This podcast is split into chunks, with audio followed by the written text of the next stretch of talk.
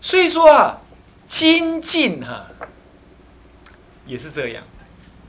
精进并不是取一个固定的标准叫精进，精进是看你那颗心怎么样子在法之当为的当中呢，念之在之，这叫精进。一句话而已，什么恶啊善啊，黑龙也在标明讲哎。你比如说刚刚那位老和尚，对不对？那皇帝要他当国师，他不干，他称病，乃至最后呢，人家跟他讲说，哎。你称病，我就叫你出来。你到底是真的生病，假生病？他最后是在说我没有生真的生病，我就是不出去。皇帝还把他抓去关，人家还赞叹说：“嗯，这个有种，这个人很清廉。”呃，皇帝骂他，呃，皇帝问他呢，是不是真的生病了？他竟然说他是假的生病。人家大部分都是不去也要说啊，我生病嘛，这才是呃比较有呃彼此做照顾面子的。这个人很刚正不阿，你觉得对吗？哦，莲师大师说这样的人很好。我有不同的意见，那你比莲师大师还厉害，这个法你可以来评论评论，他确实这样很好，很了不起，很有种。可是你要知道，这不意味着那个一招就去当国师的就一定糟糕啊，那不一定。人家菩萨的密恨你很难说，所以我们承认莲师大师说的这样是对的，但是你也不要意味着出来当官的人就一定错。那个密恨是在你一念心之间的事情，一念心的，他可没叫别人这么做啊，对不对？但是如果他真的需要出来当国师，他如果制定好的，像班长说制定好的政策，那他功德一件，那棋子一件哦，那恐怕好多件哦，是不是这样子啊？然后再来，人家会笑他这个没用的人，你看看出来当国师，好名好利，他还得修忍辱哎，你被人家抓去关。你被人家皇帝骂了，抓去关，天下人都赞美你，只有皇帝在骂你，你忍一个人就好了。倒过来，倒过来，皇帝叫你去当国师，天下人都笑你。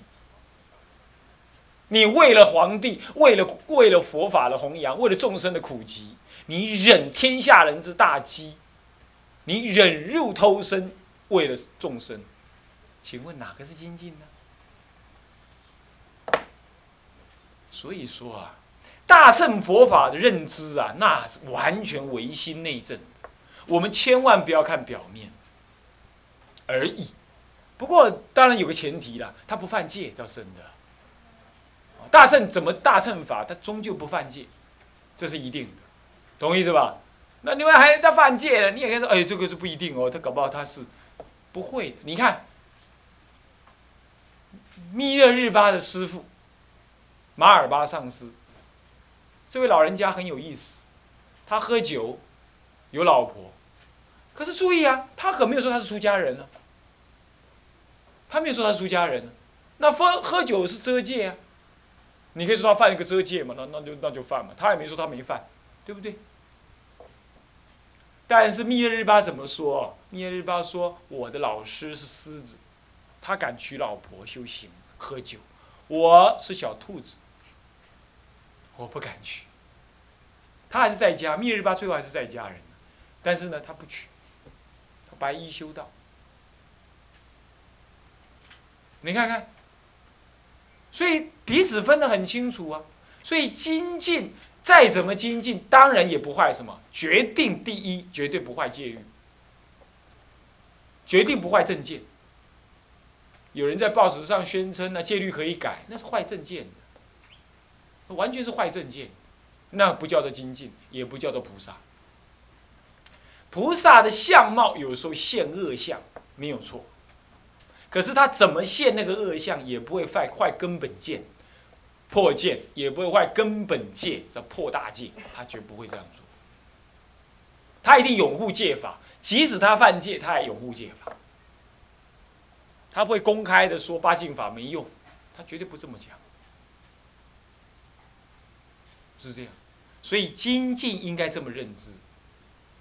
还有一个故事，我刚讲过嘛，这故事也可以拿来这么谈。有一个禅师，他很多很多的信徒，他本来住在自己的家乡呢，山边，就是想好好用功，哪晓得呢，有外面的禅和子来参学他了，这一参呢，人就多了起来。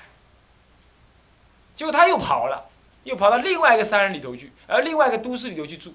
哦，这是他这次住个小庙，人家没办法跟他一起住，干嘛？地方环境太差，你明白了？可是呢，很不幸的，怎么样？他总是要有个信徒，总是要有信徒啊。那么呢，有一天啊，这些信徒啊，天天来吵他呀，要怎么样啊，那么样，要这个那个的，然后他呢，弄得很麻烦，但他正念现前，他想啊，我现在躲到都市里头来。残盒子能够躲得开呀，可是这些居士反而倒是躲不开，惹得更麻烦。好，好，好，没关系。那有一天呢，他就跟那居士讲：“哎，我我下个月某时啊，我六十岁的生日，怎么样啊？”哦，师傅生日，我帮师傅做生日，找了什么县政府的长官，呃，省长什么。这个那个的什么这个那个的来剪彩，那不来那么这这不是剪彩就是来祝贺。那天到了，他到了很久他才出来，一出来的时候手里拿了一根水烟水烟，出家人抽水烟你看过没有？然后衣服穿的邋里邋遢就这样出来，胡子也不刮，他就弄了一个月留了一个月，胡子也不刮，头发也不也不理，衣服脏兮兮的，那么裤管也不塞，带了个水烟出来，嘴里还有酒气。酒气，然后出来醉醺醺的，所有人、所有的长官啦，什么全部愣在那儿。那顿饭大家默默无闻，吃完了，一刹那人就跑光了。他就在那里大笑，从今而后他可以清净。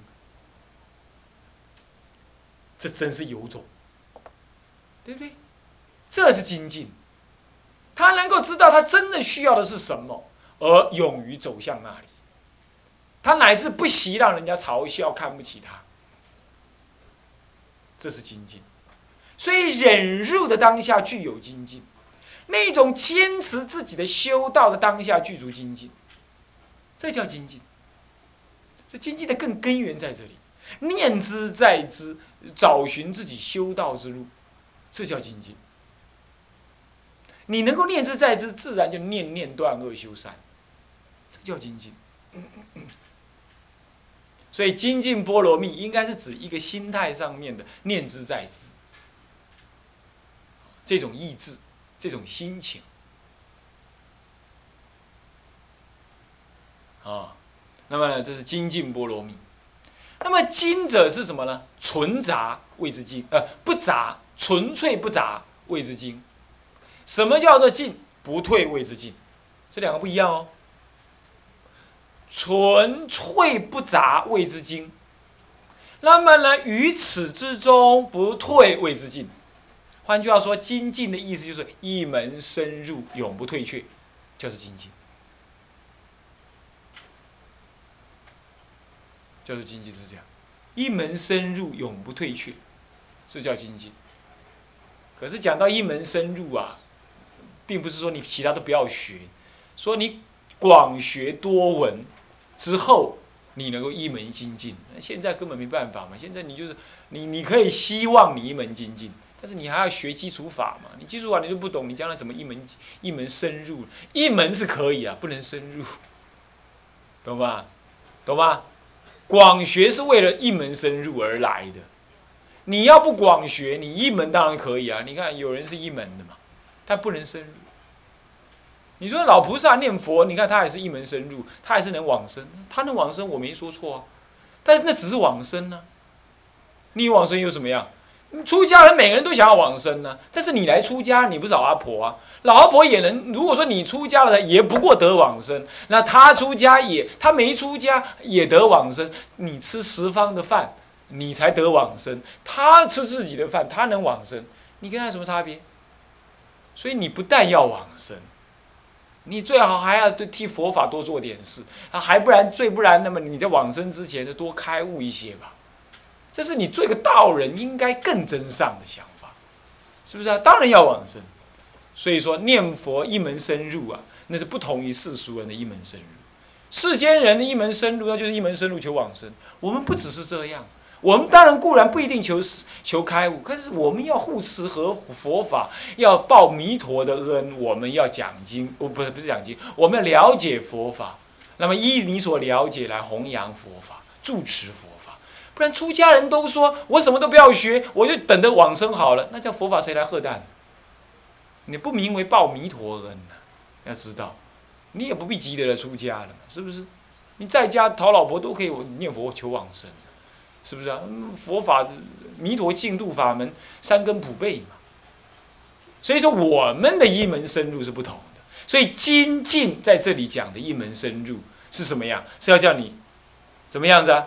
叫你在广学之后深刻的进行，深刻的进行，啊，是这样子的精进波罗蜜。但是呢，最好你还记得一件事情，不退，这个是很重要。我常常说啊，现在这个佛法呀，没有什么，没有善知识，啊，没有善知识，哎呀，我们不怎么办呢？那看经书吧，好，那有没有什么法门可以修啊？诵经是一个法门，念佛是一个法门，拜佛是一个法门，听经是一个法门，言教是一个法门，参禅是一个法门，念佛拜佛都是一个法门，求忏悔是一个法门，修忏悔法门是个法门。好，那么哪个法门你能修得成？你自己要去摸索。等到你摸索出来了，你就得精进，你就得精进。广学的同时，你还是得精进。什么叫精进？不退为一，你不能退。我看很多的出家人呢，他就这个修一修，那个摸一摸，这儿参一参，那儿看一看，老是也没个题目，念佛悠悠忽忽，学教也恍恍惚惚。那么呢，参禅也无怎么因缘，那么呢，学密嘛，这个咒是持一持，那个顶灌一灌，这么一个扎实。我我的看法是，一般我们讲精进，那怎么大精进是做不来。可是对一个出家人来讲，一定要自己的恒刻，恒刻，尤其是同学，那个恒刻就是精进，保证精进的一个因缘。你每天不断的做那件事，天天做，做多做少不管，那么就天天做。包括我前我上一堂课讲的发愿，你天天发愿，这是精进，这样知道吧？好，精进就讲完了。接下来第五，禅定波罗蜜啊，精进能够具足一切诸事故。精进能具足一切，就是就是说，为什么能具足一切诸事啊？因为你不退，纯一的一门深入不退的前进，你能够怎么样？你能够得到种种的法的受用，然后法一有受用之后呢，一切法就能从心中流出，所以说能够具足一切诸事。再来清净就能够同时不失持戒忍辱禅定智慧了，因为你懂得不退就是一种智慧。你能够不退，遇境你能够不退，也是一种禅定；遇到障碍，你能够不难过、不灰心，这是一种忍辱。那么你专心在那做一件法的工作，你就是持戒了。你没有造恶，就是持戒了，对不对？那么呢，你前进而有了榜样，给人家看到，那就是那是修道的布施啊，对不对？所以精进能够具足一切事。不过其实说起来了，一。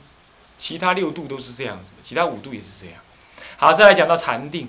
禅定说心当得善调伏故，禅定就自心一处，可以这么讲，就是禅定。啊，就是禅定，这个就不用不必多说了，小史官你们学的就了解。禅定呢有也有两层意义，第一个是静中的定，这是最刚开始最需要学的。再来是动中的定。啊，这是后来你应该加强的。那么呢，一开始修学佛法的时候，至少我所受的训练是，像唱功也教我们这样，显功也教我们这样，干嘛？先在定中慢慢把事情做熟了，你才静中能够法修得好。他的意思是，先在动中修拜佛、修忏悔、诵经这样子，然后才去学静坐。而不是一门深入专那里静坐，所以说修入的时候是从动中修起。比如说我们那个有经行有没有？快步经行，快步经行。那进行的时候，心里就是什么呀？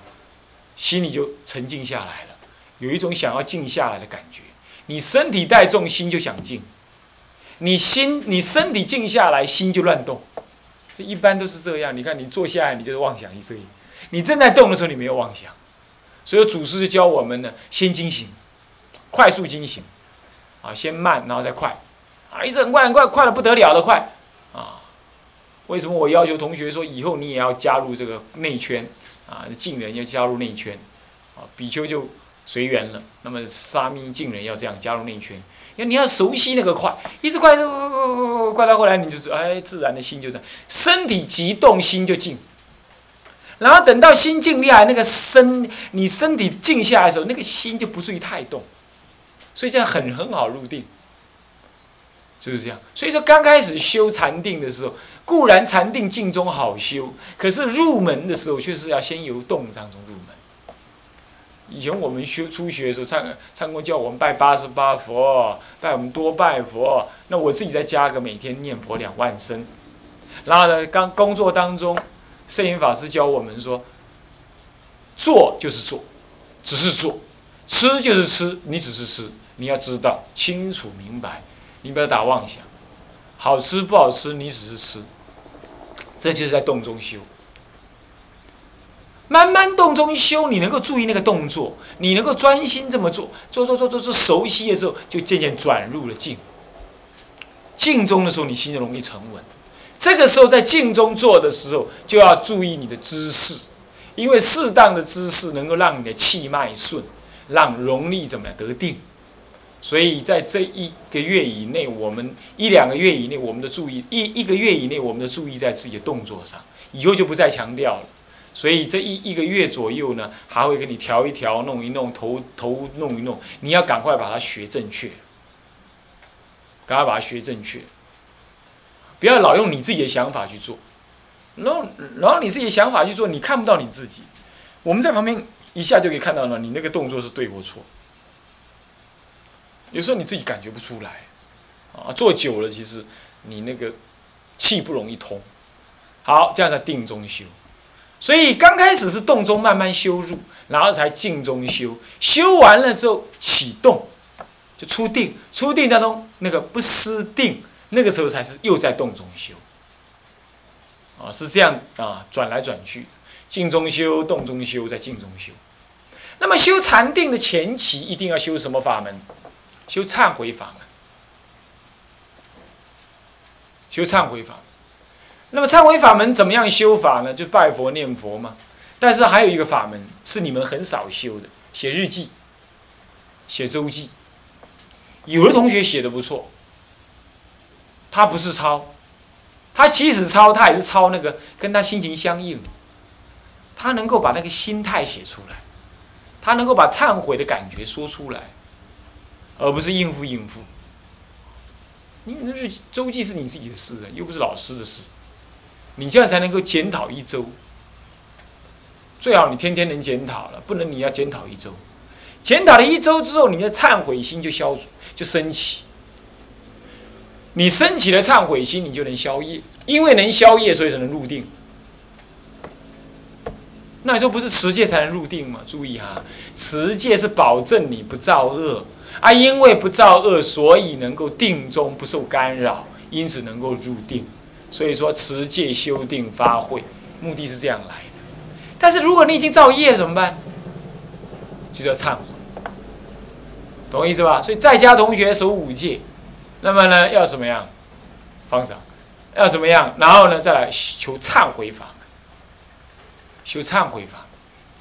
那么呢，新出家的比丘，我都建议他怎么样？诵戒，多拜佛，求忏悔，也是这样。因为不晓得你在在家的，在家到出家，出家受具之后，你犯了多少戒，谁晓得？重戒是不犯呢，小戒不断。是不是这样的？那意思他犯小戒，这个也障碍你受，障碍你得正受，得禅定的正受，所以这个时候要求忏。这样懂意思没有？所以修学禅定啊，一定是持戒求忏悔，然后从洞中修入，洞中慢慢的降伏进入，然后进入这静中得利益，得利益之后再从洞中出来，在洞出到洞中来，然后在洞中保任，保持那个定功夫，慢慢慢慢的，你做事情就能自我控制自己的情绪。那么禅定有什么效果呢？禅定有三四个效果，第一个效果就是你的心情比较统一，做事比较迅速有效率。再来，因为精神统一，做事有效率。其次是第二个就是呃，再再来就是你呢思维清晰，对法的体会就深刻。第三，你能够控制你的身心，少病少恼。哪些疾病也很容易医得好，因为禅定禅定一得之后，气脉就通，心通气就通，心不通气就结，是一定的。所以少病少恼，身心清安。第四，乃至升起的烦恼，总是凡夫嘛，乃至升起烦恼，你比较有心力去面对跟转化，这个最重要。平常啊，我我常劝大家多拜佛、多诵经，就是要增长这种定力。你说那是拜佛啊、诵经，又没有参禅打坐，又没有打坐修定。我说过了嘛，那是动中修，那是动中修。所以禅定有这几个效果啊。第三个就是能够对这个，能够身体比较健康啊。第四个，第四个就是怎么样，能够对法义深刻比较了解，心态。心力比较坚强，心力比较坚强，禅定波罗蜜是这样子。各位啊，所以说修禅定是一个很重要的法门啊，是共通的法门，一定要多修，一定要多修。再来心六，智慧波罗蜜，那这就别说了啊，智慧通泛一切啊，就是关照诸法实相谓之般若，就是般若波罗蜜就。智慧波罗蜜，我们每一天都要回向这般若波罗蜜，让我们多增加一点智慧，啊，所以刮胡里就说了，他为什么能够是波罗蜜呢？是知一切诸烦恼故，他能够把种种维系的烦恼给挑出来，他挑出那个烦恼，那敌人就敌人就怎么样？敌人就不能躲在暗处了嘛，你就有机会去治疗他。智慧波罗蜜，人事的运对也是这样，要靠智慧来给突破。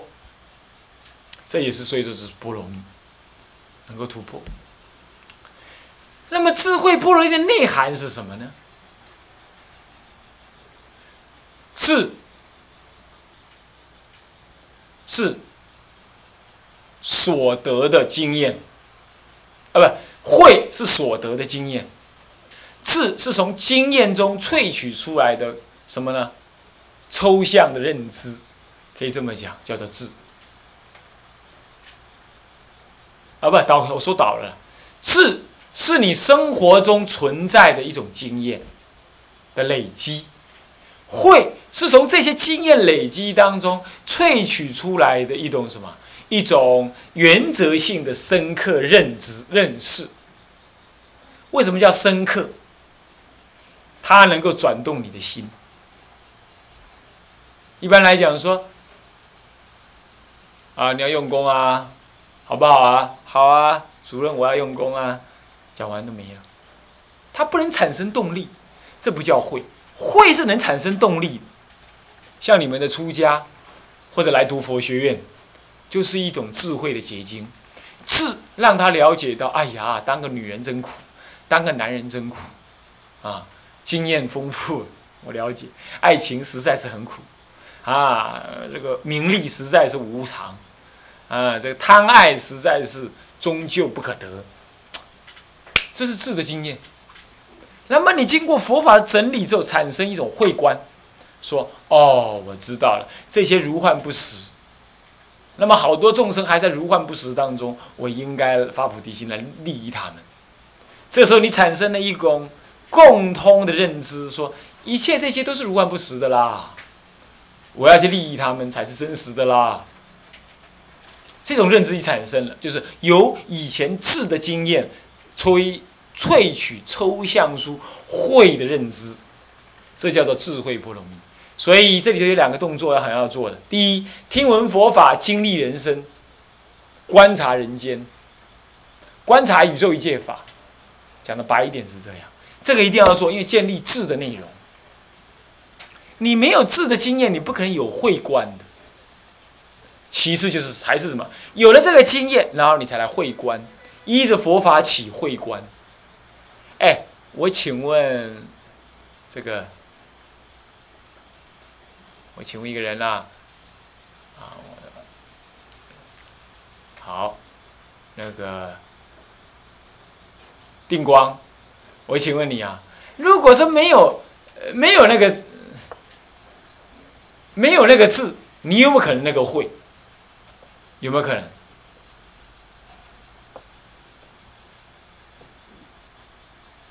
其他人想一想，有没有可能？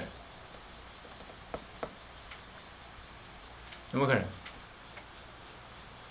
我是今生而言了，你不要谈到过去世去，那过去是谁晓得？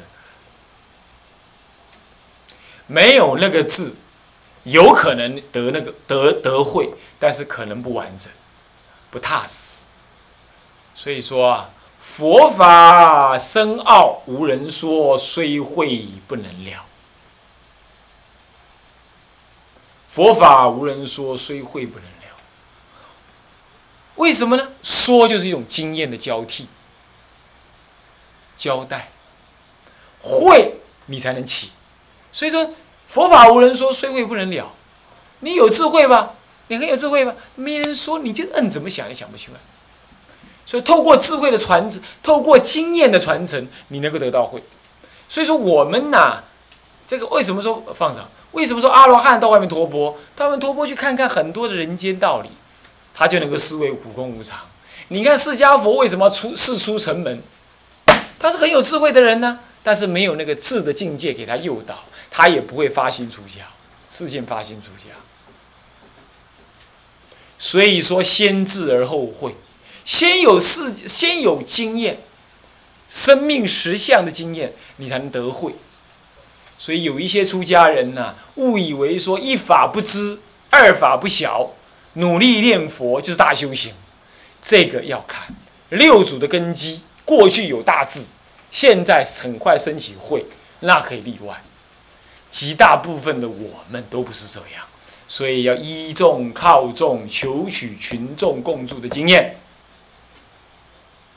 也要广学诸种佛法，学习佛法的智慧经验、智的经验，你才能真正开发出你属于跟佛一样有的智慧。这样了解吗？所以智慧的获得跟修持应该是这种概念。哦，应该这种概念。好，那么呢，今天就上到这里，把六度波罗蜜上完啊，下一次上根七。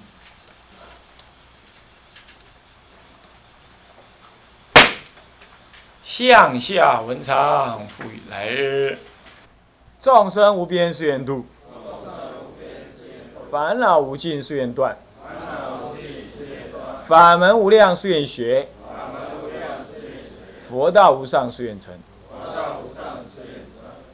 呃，志归佛，当愿众生体解大道，发无上心，志归法。